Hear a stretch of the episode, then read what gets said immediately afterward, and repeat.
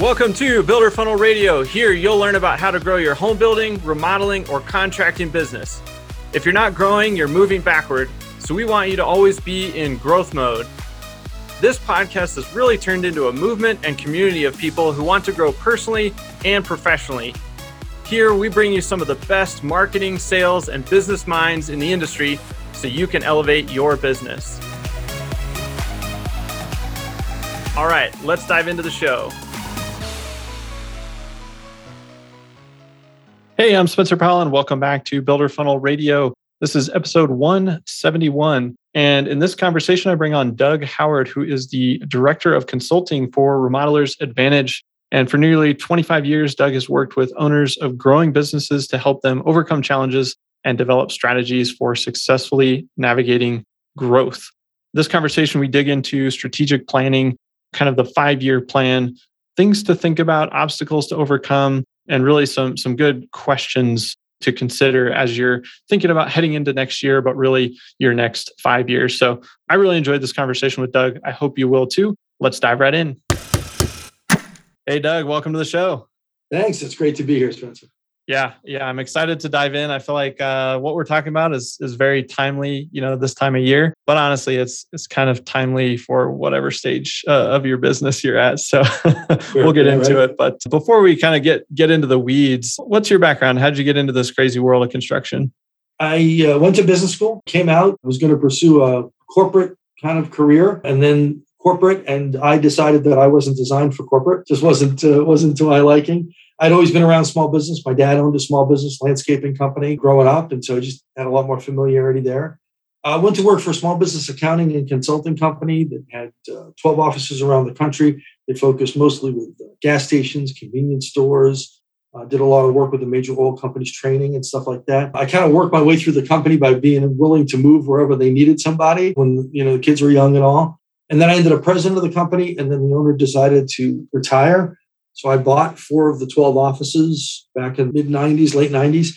And uh, so we had offices in Alabama, Arizona, Virginia, and Maryland. And I grew that company for 17 years, but it really became more of an accounting and tax company. And I was a marketing guy, right? So that was like, you know, it was it was fun to buy the company, but by the time I was going into my 17th tax season and data security and all that, I'm like, you know what? I love the numbers. I love the businesses. There's got to be a better way. And so I sold off the last of the offices. We had started a consulting company right after the recession to try to just kind of help companies get back on track. Did that for a couple of years and then actually crossed paths with the Remodelers Advantage through LinkedIn. They were looking for someone to do some consulting, but they also hired me to do their strategic planning for 2017. Mm. And as they like to say, I just refused to leave after that. So uh, I started working with some of their clients and I came on board in November of 17 to build the consulting practice under the RA umbrella. So we're, we're just about and finished up the fourth year of doing that. Very cool. Very cool. And when you talk about like strategic planning, I feel like I hear that term and probably everybody thinks about it a little bit differently or to some people it maybe sounds cool because it's like oh this is really going to help us get to where I, where we want to go. And to other people it may be like ah that's just kind of a fluffy term like strategy and you know so how do you think about that? You know what is strategic planning? Yeah no it's it's it's i think you described both ends of, of the spectrum really well. To me it's about taking a finite point in time and i usually like about five years I think shorter than that, it's really hard to make enough change to really see the impact. Longer than that, things get a little bit fuzzy. But to me, it's about, you know, I always start with folks and say, tell me if it's five years from today, what's the company look like? What are you doing? What are you making? What are you driving? How many weeks vacation did you take last year? Like, let's really paint a picture of what that looks like and then start to work backwards from what that needs to be in terms of development of the company. When we had the accounting company right before we sold it, year before we sold it, we did a, a, sort of an analysis of all the businesses we had and what made them grow, what kept them from, from growing. And, and at the simplest level, it was always either the limitation of time, people, or money, or some combination of the two. And so when we work backwards, it's like, well, we've got to hire this many people. I want to make this much money. We've got to accommodate growth. And you know, when you work backwards from where you want to be, it's a lot easier to say, okay, well, we're going to need these things. We'll figure out the when and when the right timing and money and all that is. But it's really hard to go from where you are without a plan and just do more of what you're doing and hope that it's going to bring you somewhere else. Because usually the difference, say, between a $2 million company and a $5 million company isn't just twice as many people or two and a half as many people working that hard. It's you, you're doing some things differently. And so, you know, at some point you go from two project managers to three to, but you don't go to seven usually. You end up with a production manager and a hierarchy. But unless you really kind of paint that picture, it's hard to know when you're at that point, when you're in that moment. And I think one of the things that we saw with COVID was, you know, a lot of people have said to me in the last year, strategic, how can you do strategic planning when the world turns that's upside down every six months, right? But what we found was the people that had that strategic plan before were the first ones to know how far off track they were, what were some of the things they needed to do to bring things back to center. So we try to get, I always tell people, you know, when we start working with them, we're going to be philosophical for a meeting or two, and then we're going to get right down to the nuts and bolts because you're right. The fluffy stuff is interesting, but it, it, it doesn't help you start making those decisions. So I always equate it much more to like a GPS. Like once we figure out where we're going, we're going to you know figure out a roadmap, figure out how to know where we are, and then mostly figure out when we're off track, right? And then we'll, we'll work from there. That makes a lot of sense. You know, you gotta you gotta know where you're going, and then it's a lot of reverse engineering and figuring out what what that could look like but then to your point like okay what's the first few moves right in front of us because it's going to change you know along the way regardless as you get going yeah I, I, always think it's it's interesting to use that example of last year you know people said well how can you do strategic planning in a pandemic or you could name anything right the stock market crashes or you know it's winter so we're slower you know there's always going to be like some you know the magnitude will change but I felt like I noticed that too, where people that had a plan, they were quicker to pivot, quicker to just jump into action on something because they want to get, they want to stay on course. Versus if you didn't, you kind of went into defense mode. Do you feel like having a strategic plan, like, is it more about playing offense to get there, or or what's kind of the mindset? Do you feel like behind like developing the plan but then executing on it? I think, you know, it's, it's funny because sometimes I think people think of like a plan or a budget as sort of a target, something that's interesting, right? But it really doesn't affect their day to day operation. For others, they realize that once that, that it is just a target until you adopt it. But then once you start making other decisions, like people to hire, a new office location, branding, those kinds of things, once you're making operational decisions based on that target, now you got to hit the target, right? And so it's not just, you know, so uh, I, I, always give like lots of analogies, right? But I always say, you know, I've had a couple of daughters, you know, get married. And, and when you pick a wedding date, right, it's way out in the future. So whether it's this week or the next week, a year in advance or two years in advance, doesn't, it doesn't make that much difference. But try changing that date when you're three weeks out, right? It's, it's, it's impossible. Well, a lot of times in business, what we do is, you know, well, I want to do 5 million. It was, you know, kind of just a random number and it is random until we started doing the things that it would take to have that infrastructure, the number of leads, all those things. Now it's not inconsequential anymore. Now that number means something and we got to deliver. On. And I think that's always the hardest transition for people to come up with. That's why we love the five-year plans, right? Because it's like, well, if you know where you're where you're going to be or you need to be in five years or you know what you're shooting for, then it's a lot easier to say, well, this is what I need 2022 to look like if I'm going to have any shot of being even close to the you know to that target.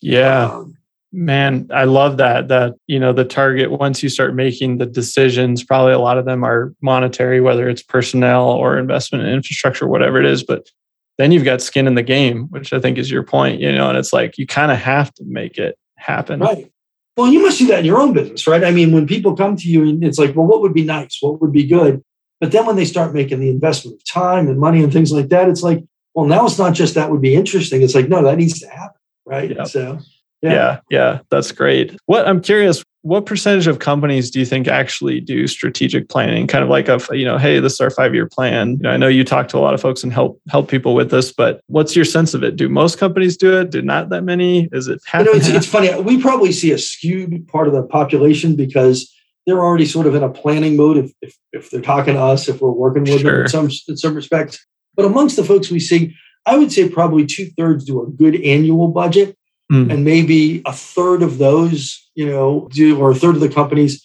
have a broader, you know, a multi-year plan. It's growing. I think more and more people are getting that recognition. But I'd say it's probably still maybe 10, 15% of the people really say, here's my five-year numbers. And you know, to me, the plan isn't just just a revenue number or a target. It's got to be that. It's got to be sort of the model, the business model to go with it, and most importantly, it's got to be the org chart that supports that level of work. Until you get that org chart and the projections to line up with each other, you have pieces of a plan, but you don't have a plan. You know. Yep. Yeah, that makes a ton of sense. And and I'm curious too. I know you, you talked to people about, it and you said it's not just the revenue, but I feel like that's where people start. Where do you encourage them to go after that? Because you and I both know that that's not the magic answer. no, actually, the funny thing is, I, I actually flipped the whole thing upside down. I'm like, you know, tell tell me what you need to make. You know, tell me what needs to come out the other end when you are of the, of the P&L, when you get to that. And then how much money do we want to have in reserve? Are we trying to pay down debt? Are you trying to build a building? Like, what does this thing have to do? And I always tell them it's kind of like building a hurdle, right? You know, it's like that's this is what the company needs to do. We're going to pay back some debt. You're going to take some money out. To have that level of profit, we know there are going to be some tax implications, right? And then we've got overhead. Well, by the time we build all those up, it tells us what gross profit we need. Now, yep. whether, you know, so if it's $2 million of gross profit, you know, some people will do that with 10 million in sales at 20%. Some people will do it with 4 million in sales at 50%. But it's really building up to that number, knowing what that hurdle is you have to get over. I think is best done from the ground up based on where you want to be, because then it ties everything you're doing in the business to what's driving you personally. And that's what's really going to make it come to life, I, I think. And, yeah. and then, you know, people need to put the right amount of pressure on their business. You know, if this, and you don't want to be unrealistic and you don't want to be, you know, a bad boss or anything like that, but it's like, well, we're going to do a bunch of work. We're going to sell what we can sell. We're going to build what we can build, and we'll see what comes out when we're done. Well, to me, I want the destination to be what where we're going to be financially, the net profit in five years. Now let's figure out what we have to do to make that happen. And what it tends to do is it helps you keep a healthy pressure on the company to say, if we came out of 2022 a little behind where we needed to be, we, we got to step it up in 2023. You know, again, another analogy I, I always give is like if we were on a five day road trip and I had to get to my daughter's wedding, right? When you have six daughters, someone always someone's always getting married, right? so, and it's like, hey, if I got to be in California at two o'clock on Saturday, and I come out of day one, I haven't gone far enough. Well, on day two, I'm going to make some adjustment. I'm going to leave earlier, drive a little faster, take a different route, whatever. And if by day four I'm nowhere near California, I'm going to make a big, a bigger strategic change. I'm change. I'm going to park the car. I'm going to catch a flight, right? But the destination and the timing isn't shouldn't be the variable, and it isn't in that case. But in business, sometimes we make that the variable. You know, mm-hmm. we'll just mm-hmm. drive and head in the right direction and do things that make sense and see where we end up. And I'm like, no, you tell me what you want this to look like and when you want, then I'll tell you whether we're driving, driving fast, driving slow on a plane, whatever. But you know, but that should be what determines where we're going to put our investment in the company, who we're going to hire, how fast we're going to grow. And of course, you always have to adjust for conditions, just like you do on a road trip. But again, you adjust. You know, you don't just say, mm-hmm. well, it's raining, so we're not getting there. Hey guys, I know that if you listen to Builder Funnel Radio, you are hyper aware of the fact that the way people shop and buy, it's changed dramatically over the years. And for the last 10 years, really since I started doing all this, helping my uncle's remodeling division scale up from about 2 million to 10 million, We've been helping remodelers and builders and contractors all over the country really refine their marketing systems. And I recently decided to kind of bottle all of that up into my first book. And that book is called The Remodeler Marketing Blueprint. And you can pick up a copy by going to the website, remodelermarketingblueprint.com. You can also search for it on Amazon or wherever books are sold online. But I highly recommend you go over to the website because we've got some cool book bonuses that go along with that if you pick up a few extra copies for your friends and colleagues or your teammates. So it would mean a lot to me if you've been listening to this podcast for a while or even just a few episodes. If you've ever gotten any value out of it, head over to remodelermarketingblueprint.com and snag your copy today. All right, let's get back to the show. Yeah, great analogy. Yeah, it, it feels like a big part of this is kind of the, the mentality and, and shifting it from this is an ideal to like, no, I, I got to get there, you know, and, and then if you kind of sh- can shift to that, then it shifts your activity because, and I think that you kind of walked us through that with, you know, hey, if you're behind, how do you get ahead? And maybe it's doubling your effort the next year, or you have to change the tactic that you were using because that was the wrong one, or or whatever it is. But I think you're right. You know, it's interesting to hear that. But as you say it, it makes a lot of sense. I think we probably all do that with, you know, like oh, I was trying to lose five pounds. Like, well, I lost four, so I'll, I'll, lose five, the fifth one in the next two weeks or the next month, or you know, you could you adjust the finish line to make yourself right. feel a little bit better. And sadly, when I lose four out of five, I celebrate by having a Twinkie, and I'm back to two. So what I wanted to talk about next is I know you you said you you know you bought you know a business you sold a business and mm-hmm. and in this industry I feel like we don't necessarily see a lot of that you do see some of it before we get into the how how part like how do you build the business so that you could sell it I'm curious is that something that you when you're walking people through st- strategic plans do they want to sell their business or is it they want to just retire and close it down? Do they want to hand it off to some? Like, I'm curious what you hear. Like, what do people actually want? Right. Know, it's a great question. I literally had a call today from someone that heard me speak somewhere, and he said, I really, really want to sell my business in the next five to six years, but I have a bunch of people telling me that you just don't do that in this industry. So what do you think? And I said, well, you know, it depends on the business. But no, I definitely think there's a sellability to these businesses I was a little surprised when I first started when I first started with Remodelers Advantage, just in talking to a lot of remodelers, you know, because I worked when I had my business, it was a lot of different kinds of companies across lots of industries. Very few that just said, well, "I'm going to do my last project and close up shop," unless it was very custom. And I, I realized there's a finiteness to the to the projects that we have, but it's really about the expectation of ongoing revenue, right? And so, mm-hmm. if you have a business that has been in business for 15 years, that has a reputation, it has trade partners, it has employees, maybe has a physical location. You know, even though those projects are going to come to an end, there's every reason to expect that there ought to be a flow of projects that come behind that, even though they're not under contract, right? And as I told the gentleman I talked to earlier today, I said, you know, if you bought the pizza shop up the street from your, you know, from the current owner, right? No one in your community is under contract to come buy a pizza from you, right? But it's the flow of business that you're expecting to buy. And you know, in some respects, when I sold my accounting practice, I really sold eight outdated computers and a mailing list, right? There's not much to it, right? And we didn't even put our clients under contract. We just had great relationships with them. But the fact was, there was a flow there. So I, I think there is, but I think there's a handful of things you have to do. One is you have to believe that, you have to recognize that. And people will say to me, like, well, I could never sell it because it's named after me. And I say, well, you know, H&R Block was a guy, right? You know, Sears and Roebuck, th- those were people right? So you can have a business that's named after somebody that's long since dead, and the business it's all about what the business can produce, right? The yeah. reputation it has. So I think it's out there, but I think it's a it's it's a new avenue of thinking for a lot of folks to really start saying, okay, well then I have to have processes. I can't be in every block on the org chart. I have to, you know, do those kinds of things that are going to give it value so that when I step away from it, someone says, yeah, there would be a there would still be a revenue flow. yeah, yeah, that makes sense.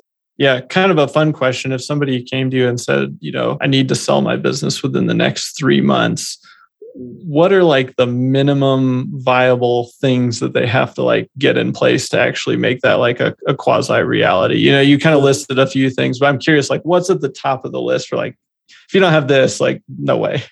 right. Yeah. Yeah. So it, it's funny. I was, I was just reading a book and, and in there they quoted, and I've heard the quote before, but you know, the best time to plant a tree is 20 years ago. And the second best day to do it is today. You know, so really, if you want to sell, it's really something you want to do with like a three to five year window, really be thinking about because a lot of what's going to drive it usually about three years of financial statements what's what, what do they look like and what's that trend right? Mm-hmm. So there's going to be a multiplier that we're going to apply, which is going to be some of the intangibles of the business, like its reputation and you know the, the depth of its subcontractors and those kinds of things. But there, that multiplier is going to be applied to what what has been the net proceeds out of this company for the last three years, right? And so really, what you want is that three year window to build something that's going to get you to the, that right kind of number. And it's funny with averages because averages can go in different ways, right? So you could have a business that averages net profit of 200,000 a year by being exactly 200 a year, right? And so year four, you say, well, that's probably going to be in that range. So there's a consistency there. You can also have something that averages 200,000 a year by going 400, 300, 200, right? and at that point, it's like, well, the average is still 200 a year, you know, it's still that. But, but the bottom line is it's heading the wrong direction but it also can be true the other way. So consistency is a big deal. Good, clear, understandable financials are huge because anybody that's trying to interpret or understand what's going on in that business, if they can't decipher those financials, you know, that's really where the value is going to be determined. And that's that is the hardest thing. So when someone says like I'm a mess and I want to sell, that's when we're saying like, okay, that three to five year window is get the financials right, get the numbers, you know, built up over a period of time, processes, those kinds of things. But I do have people that call and say, like, you know, I got to be out by spring. And it's like, well, then let's hope you've done some of those things. Yeah. We just have to, you know, shore them up a little bit.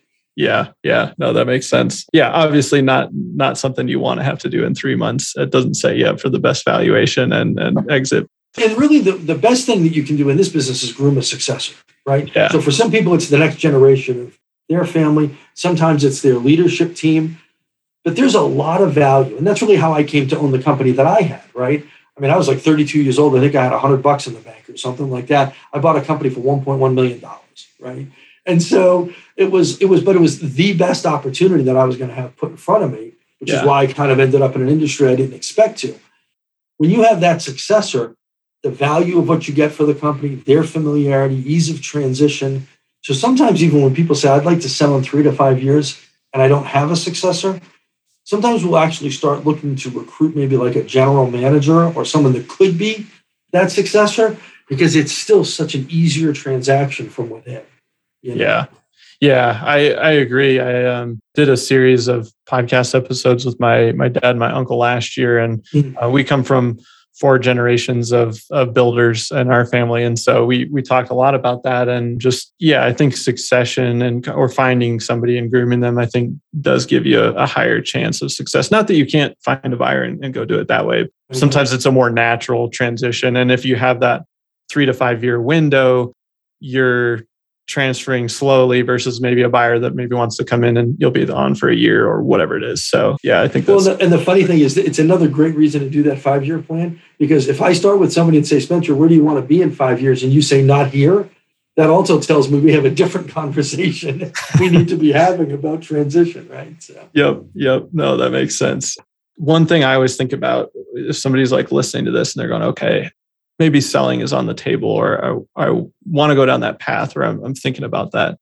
What do you think is like one of the single biggest like roadblocks to stopping that from happening? What should what should they avoid or what do they need to conquer? yeah, I think one thing is, I think most people, and I think right now we're experiencing this just because of the sheer volume going through the industry right now.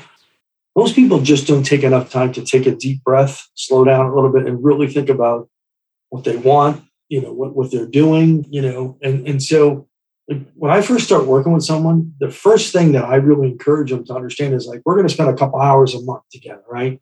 I need you to spend a comparable amount of time. I don't care if it's at the lake or, you know, in your car or, you know, in your man cave or, or she shed or wherever, wherever you go, right? To, but you need to have some time to really think, right? You just can't be putting out fires all day long and then hope that sort of a strategic plan pops out. And so, and that's hard uh, because and, and people that know me when I had my company think it's ironic that I give that advice because it was hard for me to do. You know, between the volume of kids that I had and the volume of offices I had, you know, time for reflection at the lake was really not Yeah, something pr- pretty minimal. But it is. It, it, it is. It's really one of the things. And then really getting an understanding. You know, some people do it through podcasts. Some people do it through industry events. Some do it through you know our roundtables program. Some do it just. But really getting an understanding of what's going on. You know, what are some possibilities? You know, I have a lot of people that have preordained ideas about their business, the margins they could get, the biggest jobs they could ever sell. You know, how hard it is to hire the right person. And a lot of that is really conclusions they're drawing a little bit in a vacuum, you know, and really saying, okay, well, if there are folks out there that have done it, right? Victoria Downing, the president of our company, she likes to say R&D stands for rip off and duplicate, right? We're all doing the same stuff. Go see somebody that's done this stuff really well, you know, and talk to them about how they did it. And the one thing I will say about the, the uh, remodeling industry has been a real, not a surprise, but really a, a, a very positive thing to me has been just how welcoming the environment is, the community. You know, I find that, you know, most of the folks that I've met in this community are you know, great folks. They're very open. They don't mind sharing ideas and helping people. They're great contributors to their community. It's like, and what a fun group of folks to hang with, you know? And so when people really want to explore what the possibilities are, you know, there's just there's there are folks out there that will will help you down that path. So that's really, I think, the, the first thing. And the second thing is really just getting clear on what you what you really want out of it.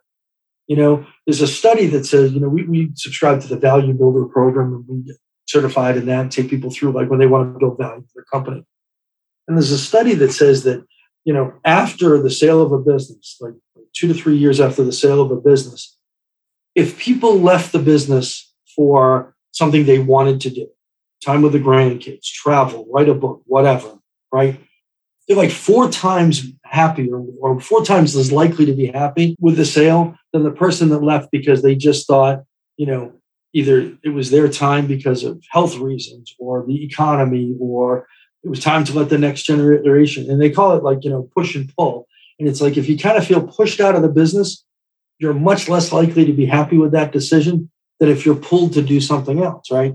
So mm-hmm. a big part of it i'll say to folks is okay you sold the business today and you know you spent that month doing the stuff that you're around the house you haven't done you bought a new car what, with the proceeds whatever okay now what are we doing and if they're giving me like a blank stare it's like okay we got to figure out where we're headed here right? If yep. you're going to truly be happy about making that transition. And that's off the charts for a lot of folks. You know, a lot of folks don't, you know, kind of realize how much of their identity is wrapped up in the business. And uh, mm-hmm. uh, and I went through that myself. You know, it was like it was great. It was exactly what I wanted. But it took me a good year. I mean, I did some consulting projects, but after 17 years of sort of building and being in it every day, and and then it's it's not there. It's like, well, this is weird, you know. And yeah. I mean, I've got I've got you know, a lot of times when you're in that situation, you have proceeds from the sale. It's not like you don't have, you know, money to do anything, but it's like, well, what are you going to do? You know? So I think that's, that's a big part of it too. Yeah. Yeah, it's interesting you talk about that. I, have been thinking about that a lot. I'm a, I'm kind of a huge like personal finance investing nerd, if if you will, and I've always been on this hard track of like financial independence, so that I can take my time to zero and then figure out like, okay, here's what I want to like. Cause it's not like I want to stop working, but like, here's what I want to do. What I realized like, I don't have to go from 100 to zero. I can, if I can just set up my business to go from 100 to 50, and then I can use the other 50 to do the stuff that I wanted to do. You know, so I think what you were saying is is really important to think about. Yeah, if you go from 100 to zero, what are you going to fill back the time with? You know, you can only golf so many days a week or go sit on the beach for so long until you know, if you're not an entrepreneur and a business owner, you're going to get bored real quick. So you, you got to right. figure out something to do. So, yeah. Well, I think a lot of times in family businesses, you see that too. Like one generation almost hangs on a little too long, you know, and sometimes the second generation's a little hesitant to jump in. And I've had mm-hmm. people say to me, like, look,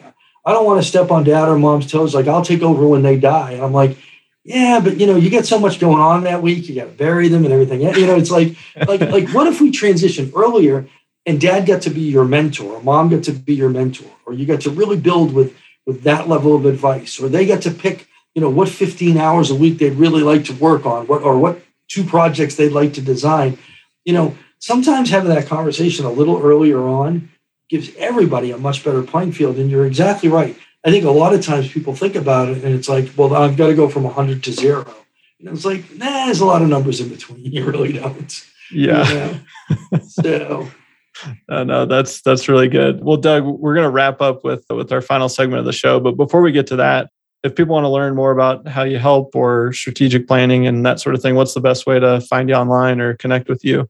Yeah, they can go to remodelersadvantage.com to the website. They can email me directly at doug at remodelersadvantage.com. And actually, they can get right on my calendar for a 15 minute conversation just by going to www.15minuteswithdoug.com and it takes them right into my calendar. So sweet uh, deal. Lo- love to talk to folks just to get an idea of what's going on in their business.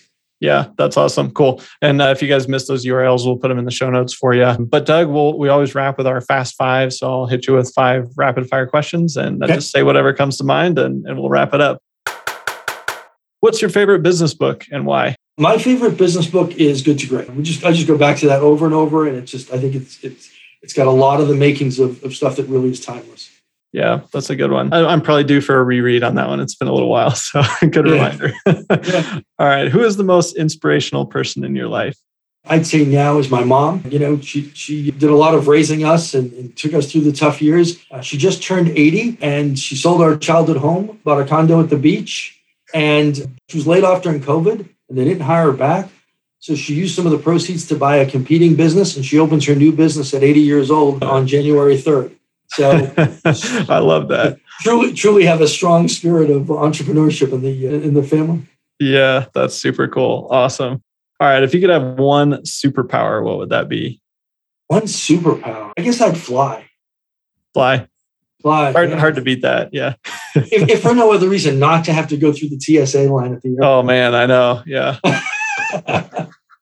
All right. Describe yourself in three words. Okay. Energetic, idealistic, and driven. Very good. All right. Final question. If you could leave our listeners with one piece of advice, what would that be? You know, don't don't be afraid, to really design your dream, just like you would you, you have customers that design a home and and plan it out and bring it to life. You know, more people are able to do that. They have more control over that than they think. But sometimes they really just don't take the initiative or they don't believe that they can do it. But you know, just just paint the picture you want, make it come to life.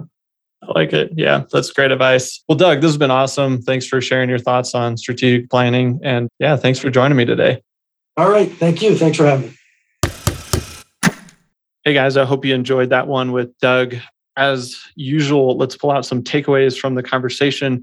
I think the first one was really just what we talked about early on, and that was having that uh, laser focused destination and the target. You know, where are you trying to go? And then making that kind of the North Star, and then starting from there to reverse engineer the plan to get there. And we obviously talked about, you know, like setting that and and then not caving on on that destination and some of that sort of thing. But it really starts with that nailing it down and what does that actually look like and only then can you start to figure out the plan to get there so i think that was one of my biggest takeaways and then the other one i think really was the mentality and I thought Doug had some really some really good points, some things that I was really thinking about. And once you set the target, not caving on it or not adjusting it if you don't hit hit the target, you know, say, oh well, you know, I didn't get there, so I'll just shoot for it next year. Um, but really saying, okay, I'm not on track. How do I get back on track? And then changing the action, changing the moves, changing the things that you're doing to make sure you hit that. And uh, and he has some great analogies for you know if you're trying to drive somewhere by a certain date and time like you're you're going to find a way even if you hit some obstacles. And so i liked thinking about that with the the business targets as well. So those were two big takeaways for me from the conversation. As always guys we appreciate you listening to the show. If you enjoyed this one really helps us if you like rate and review the show but also feel free to share it with a friend pass it along to to a peer and spread the word all right, guys, that's what I got for you. We'll see you next time here on Builder Funnel Radio. Thanks again for listening, everybody. And as a quick reminder, text radio to 33777 for some free goodies as a thank you for listening to the show. And if you got some value from today's episode, I just ask that you leave us a quick review on iTunes. It really helps us spread the word and grow this awesome community of people who are working to improve their lives and their businesses. Thanks again, and we'll see you next time on Builder Funnel Radio.